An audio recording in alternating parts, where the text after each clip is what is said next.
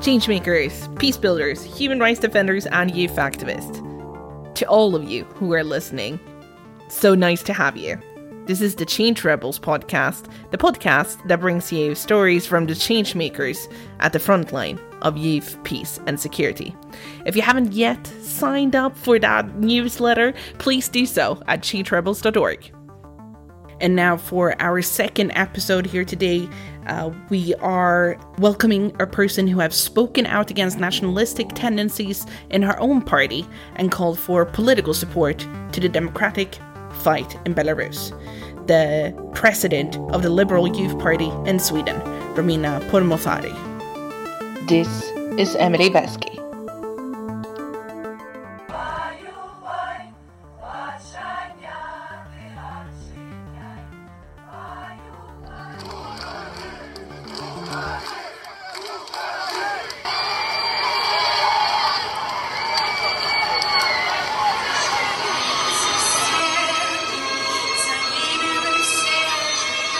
Должна быть предложена работа.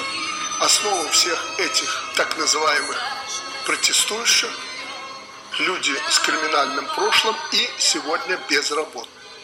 Поэтому, люди, берегите себя, пожалуйста.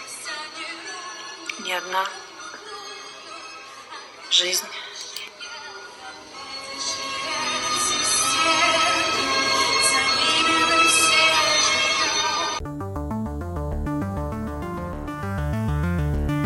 this is the podcast of everything in change and change making in youth peace and security.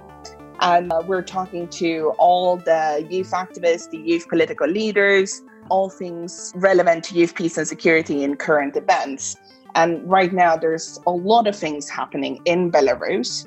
And i know that several people both of the youth party and uh, your mother party or whatever we want to call it in English, um, the the adult liberals. They are they have been sharing information online. I definitely see like a lot of different opinion pieces coming out, and you've been very early with like in the beginning of this summer coming out with articles trying to like push for Sweden to get more involved to highlight that a lot of activists, a lot of opposition people are being arrested and I'm a little bit wondering from your perspective, why is what is happening in Belarus important? And in what context are you, as a liberal youth elected person, in what context are you interpreting what's happening?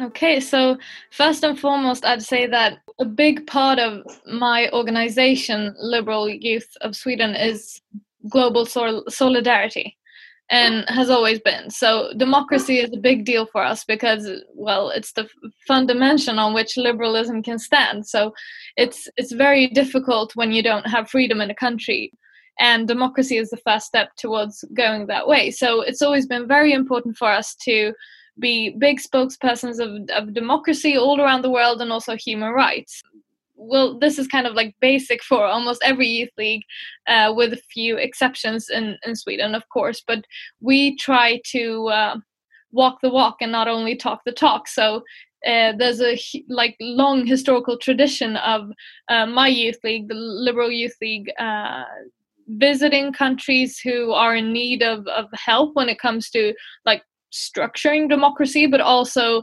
helping and, and backing up in the different ways that we can. The different democratical um, uh, forces in different countries and the liberation forces or whatever you'd like to call them. So is that is like something that you've been doing in in belarus as well? Yes exactly. More so than just writing things? Are you like directly getting involved and having corporations with people on the ground yes and it's it's like a long tradition in in our youth league to to have that. I just got received an email from uh, the belarusian young liberals for like yeah a few moments ago giving us an update on what's going on and stuff. So yeah it's it's very intense contact and we're we, they should always know that we have their back. And i think it's like one of the biggest duties we have as a youth league that is operating in a democracy and operating in a country that has human rights and freedom of expression and, and all of that to also the least amount of work we can do for the people that don't have that is to show the biggest amount of support that we can and do what we can for our leaders to be trying to uh, helping the development of democracy uh, in other places Uh, do you have an example that you can like develop a little bit? I know like a lot of things are also like high security. I know we can there might be things that we can't talk about but like what does support during a time like this with the developments in belarus this past week what does that support look like? It can look in different ways. I know that a lot of them are asking for like more attention overall like us to share pictures in social media and try to like raise our voices in the ways that we can for other people around the world to see what's happening in belarus and to see that there is a strong uh, force of people who don't want the current state in in Belarus. But also there are more concrete ways we try to uh, affect the situation. For example, I gathered the uh, signing uh, of names from all of the other youth leagues uh, who, uh, at least I see as you know respectful of democracy and human rights, and all of the other youth leagues presidents signed a document that we wrote together with other parts of Swedish civil society. And we handed this over to uh, Ann Linde, the foreign minister of Sweden, who uh, actually had this document with her when she had meetings with the other EU foreign ministers uh, when they were discussing Belarus. And in this document that we handed over to her, we expressed our strong will of the ministers to to be quite harsh on the fact that the state in, in Belarus isn't isn't doesn't have the the support of its people and the fact that it's actually a violation of human rights to to steal someone's vote uh, from them. And this is something yeah. Uh, because I think it's it's interesting. I also been talking with the youth council Rada in Belarus, and they are like very appreciative to what Ann Linde's done. But you, as the Youth Liberal Party, has also come out and said and also the Liberal Party in general, like what Sweden or the EU should have done, we should have done earlier. Mm-hmm. These sanctions should be harsher. Mm-hmm. But what's happening now that Sweden's decided to like pull back foreign aid to to some extent and so on, are you satisfied? It's a difficult question. Like you can always look back on it and be like we should have done this earlier and we should have done this and that but i do think that the sanctions should be proper and it kind of sounds like it might affect the wrong parts of you know purpose with with this issue but uh, for example swedish taxpayers have money that goes towards belarusian propaganda fact. Like there are school books that that talk about how uh, belarus are like amongst the best in the world at human rights and these are books that are funded by by us. And uh, that's no way of contributing towards a, a, better society there. You have to be strict on the fact that you have to live up to basic human rights and stop using violence towards your your people if you want to be a part of the European community and receive money from other European countries and such. And I think we've been a little naive when it comes to that. And, uh, you know, it always sounds very nice when you hear, like, oh, giving money to school books for children, that can't be a problem. Well, it actually can because they're using those school books to indoctrinate the kids that they are living in a perfectly normal society uh, when they actually have a president who's been, uh, or dictator, I would say, who's been sitting on his post for 26 years. So there is there is a problematic view of how how to like you have to be very strict on how you hand out money.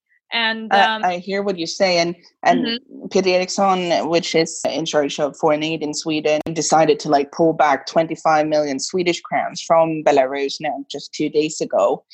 But obviously this will not stop these school books that already been produced a long time ago Mm-hmm. So, eh, I mean, there's definitely like this balance between long term incentives and development aid. And then you have this escalating situation now after the election. What's your thought about direct action that needs to be done now? Or is it that you believe that we shouldn't be involved in these escalating events now? We we should have been involved earlier but what i would say is the most important thing now when it comes to sanctions especially from the eu but also of course from sweden but mostly when it comes from the eu because that's where it that's where it hits the hardest so to say is that the sanctions or or like the the the pullback of the sanctions have to be like strictly connected to structural changes in in the electoral procedures in Belarus.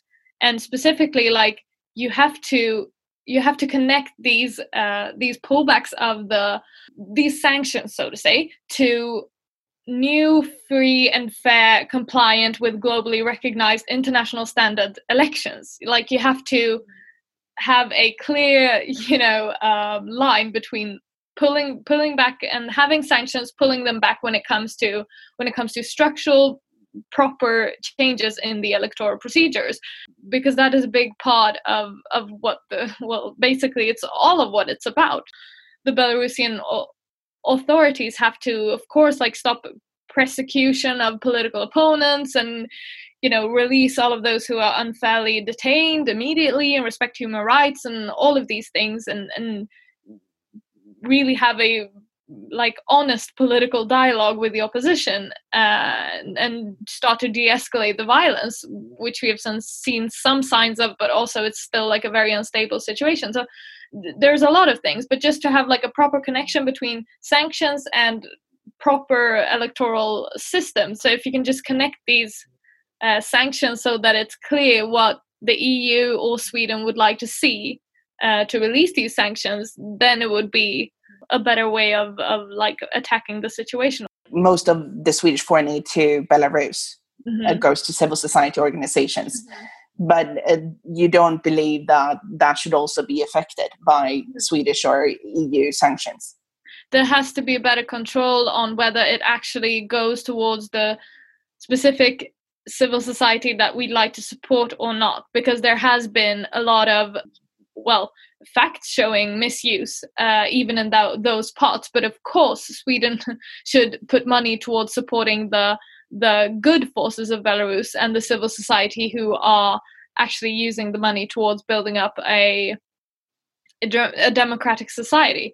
Uh, yes of course they should receive money but we have to be more thorough with uh, looking through whether these money end up in the right places or not because i have seen a lot of facts from uh, for example from the swedish liberal uh, swedish international liberal center SILC regarding money ending up in the wrong places. And like one crown should not end up in the wrong place. But of course it's it's supposed to be sanctions towards the the proper parts of it. So the individuals who are involved in in yeah falsification of the presidential elections and also the law enforcement agencies who've perpetrated violence against against the civilians those are the most important parts of course and i hear your message about clear sanctions and also somewhat harsher sanctions one i believe has not been so much highlighted in the conversation about sanctions and that's what was happening in Ukraine just a few years back and with the security situation between EU and Russia. Like there's also a Russian context to take into considerations when you're talking about sanctions.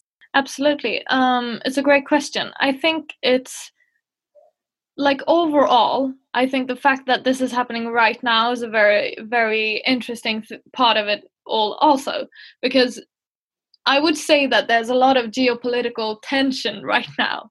Uh, like, obviously, first and foremost, we have like a crazy man who's the leader of the free world, or whatever you'd like to call it. I wouldn't, I wouldn't say that right now. I would say that Angela Merkel is probably the leader of the free world right now. But hopefully, in the future, we can have someone more uh, yeah more responsibly responsible on, on that post in america but you have like america doing whatever they're doing and then you have china and russia and iran and you have europe and all of this and i think that it's it's really important like to not have a third wave of dictatorship in the world or whatever you'd like to call it um it's very important for EU to use all of its power gathered and united towards countries who are violating human rights. Like it's very, very basic, at least for me as a European, but it has to be really really clear that you can't take advantage of all of the money and growth that comes with democracy and human rights that we have in Europe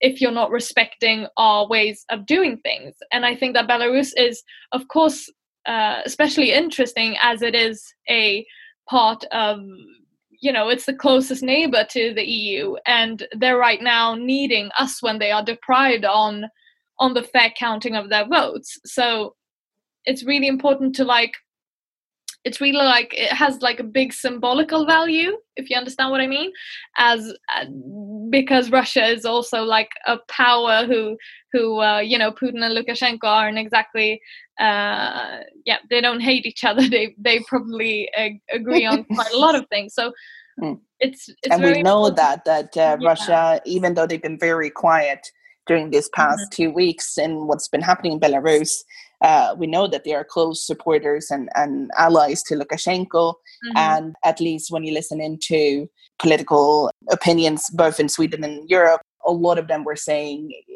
that we, we would have had a very much different response from Russia.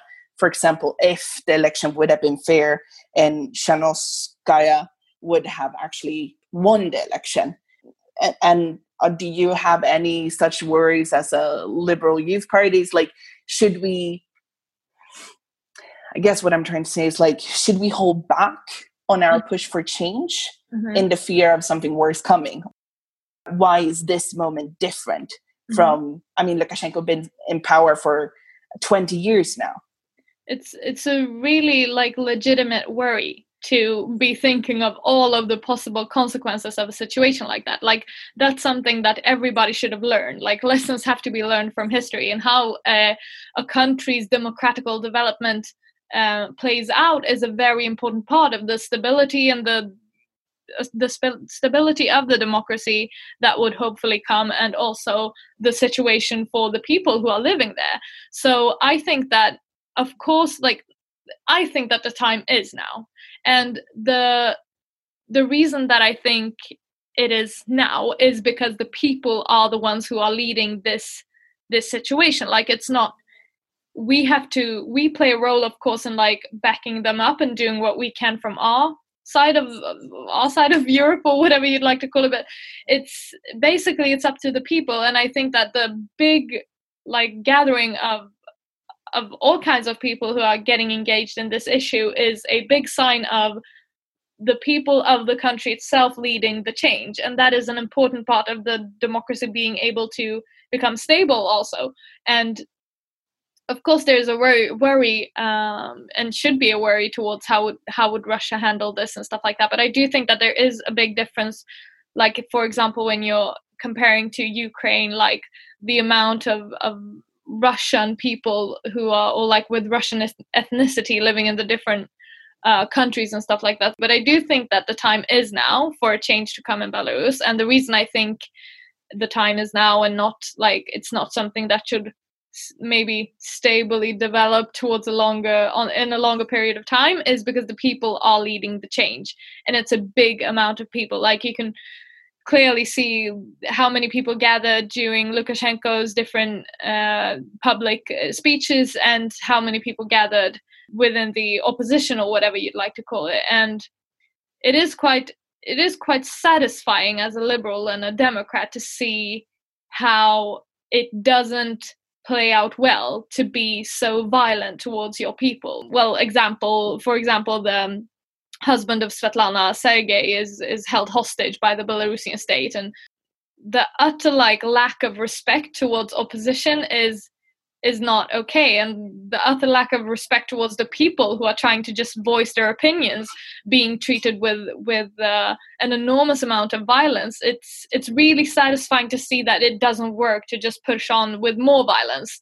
And it is i was really really happy to see that the uh, the police and the the Belarusian authorities kind of did step down the amount of violence they used, and that is really really nice to see for anyone who's a supporter of human rights that you can't just beat people down because you know at some point they will have enough. And the thing that i'm seeing right now is that a lot of people have had enough. And i think that mm. sweden should do more than we've ever done in regards of supporting those powers in, in belarus I just want to add that there's there's a lot of information coming out uh, from from RADA, but also from other sources, talking about torture of, of the arrested, and there's all there's still about hundred people in arrest that we don't know exactly where they are or what happened to them.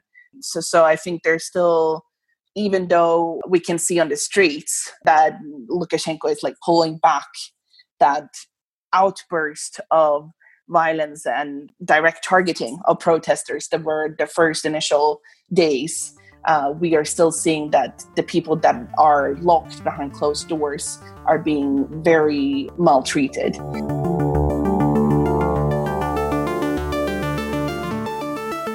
I would like to just uh, move to your personal engagement and, and your own party context.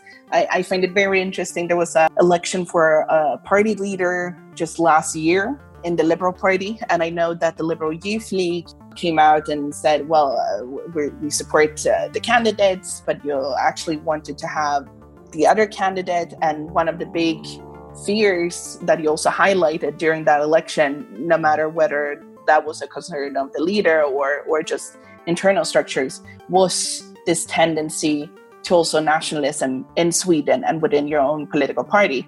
And, and I think this is also like very brave as a youth party organization trying to work with these tendencies openly, uh, especially as we know that political parties have a lot more media attention maybe compared to, to other organizations.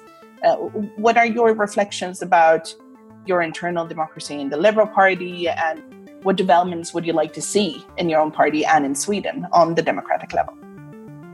I believe that there is a big and like deep understanding on how to defend the democratical like foundation in Sweden and our our basic laws and and you know all of the um, all of the most important parts of our democracy. I, I'm not worried on whether my party, like all sides, every almost every single person coming down to the individual understanding the the uh, the importance of defending our democracy uh, that is not a worry for me but but there is um, there is a conflict in as there is in every party and in my party it being a liberal party the conflict is often be- between well uh, freedom and security in some in some way so it's a lot about how to defend the freedom that we have and also create it where it doesn't exist. And whilst the Youth League is more in on creating freedom where it doesn't exist and well of course defending like basic freedom. For for example the thing we talked about in the beginning like democracy in other parts of the world and global solidarity uh, i think that the there are parts of my my party who um, there are a lot of people in my party who are very worried about what different forces in our country could, uh, well, take away the freedom that exists. And in um, in the enthusiasm of of preserving the freedom, they tend to turn towards uh, forbidding different things that are that are bad and this is not the way to go about it and that is a big like discussion that is in in my party whether whether you can well forbid freedom or not forbid freedom but forbid different things that don't allow freedom or forbid different things to have freedom. That's the discussion that's going on. Of course i have like strong opinions about this so i'm gonna paint their you know perspective as very silly and really unliberal but there are ways to. Like i understand that you view that as liberalism also because in some ways it is. Like for example when it comes to kids it's the it's the you know never ending liberal issue is kids because you know our political like ideology bases on the fact that give a human enough knowledge and uh, like skills to be able to uh, take care of themselves and then give them all of the freedom that they can have. And then you have kids who don't have the capacity to take care of themselves and understand the choices they're making and don't have any power over the choices that are being made about them and their lives and um, yeah so it's a lot of like there's a lot of liberal discussions that we can have regarding Mm. kids like for example should they be able to go in schools where there is a religion uh, that is that is like um, presented a specific religion that is presented and and practiced uh, throughout the school day.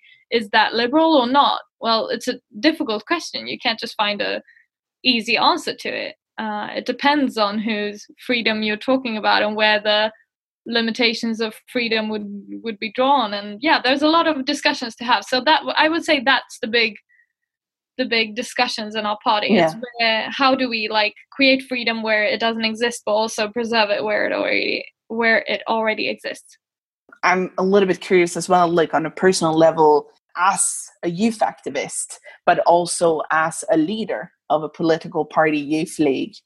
What what is your vision for democracy? If you get to dream big, what what does it actually mean to you as a youth activist and a political leader? I would hope that there is, mm, well, it's easy to say, oh, I would hope for peace in the world and every country to be democracy, which is kind of, you know. but if if I would like see it in a more unfortunately realistic perspective, I would say that I would hope that in the future there is a bigger you know line drawn between countries who respect human rights and democracy and freedom and the countries that don't and that there is a very um, strong unity between the countries that do respect human rights and do have democracy and that these countries have strong economies and happy populations who together can be a force that shows like this is what we have. We have strong economies. We have uh, we have like good standards of living and we we respect each other and we respect the different ways of wanting to live your life and the human rights that you have. And you are very welcome to join us but that demands that you also live up to these standards. Because i think that's like the basic the smallest amount of thing that we can do towards people who are unfortunate enough to be living in a dictatorship or in a country that doesn't allow different opinions or or, or freedom. Because that would be uh, my follow up then, because you're saying like there would be this division between the countries that have kind of like succeeded with peace, security, and, and social constructs somehow, and those that are not living up to those standards. Mhm. Um, but I'm wondering if you could develop a little bit on the the difference between countries and people, because obviously these people have not chosen to live in these countries. What, what's your spin on that? I don't know actually. it's a difficult answer question to answer, but as I see it, if you're if you're fortunate enough to live in a democratical country, you also have like a big moral duty on your shoulders to in any way you can make it possible for other people to also have that sort of situation in their country. And I think that it's like I understand that countries who are or like states who are um, more democratical and respect human rights and stuff like that can't just you know invade other countries and go in other countries and try to like do it their way because different countries have different situation and you have to respect that. But the least the least amount of thing you can do is not give one bit of your money towards forces who are working against human rights and democracy and freedom. And the least amount of thing you can do is to support the people who are working against that cause. And it's kind of you know i'm kind of like a controversial politician in, in some way because i'm kind of an absolutist like um i'm i'm kind of black and white you know? And i don't particularly enjoy the soft uh, way of handling like for example diplomacy and stuff like that i am kind of harsh on on like my view is that i don't think that there should be any respect even towards authorities who don't respect their people in whatever country. And that might be kind of, or it might be it is controversial. And i do receive like criticism towards like my opinion in that area but i'm very very sure of it for personal reasons my my parents flew to sweden from iran and i've been there a lot and i see the suffering of the people who are living there who don't enjoy the freedom that I get to enjoy, and that makes me kind of, you know, I'm not so soft on the issue. I'm kind of strict on it, and I would hope that there is a there is a strict line between countries who respect human rights, freedom, democracy, and the countries who don't, and that there is a very like warm and open uh, view on like you are so very welcome to join us and we will help you in any way we can with money with uh, experience whatever but it demands that you don't like lack any of the criterias that we put up and these mm. criteria should be quite high and they should mm. be you know that's like regarding belarus you can talk about the sanctions but you also have to be strict on the fact that it has to be connected to structural changes that are that are like proper and and you know black on white paper that that they have to be like structural and they have to be proper for democracy to be able to grow. Um, so that's my view on the on the issue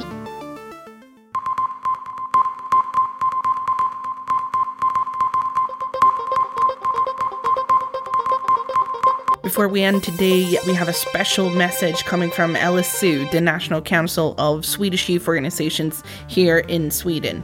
They've had a long term sister relationship with RADA for many, many years. You can hear more about this in our first episode. And they uh, have been united in a global partnership, including eight countries, which are fighting against shrinking space. They are building leadership capacity together, and whenever anyone's in need, they are supporting one another financially and organically.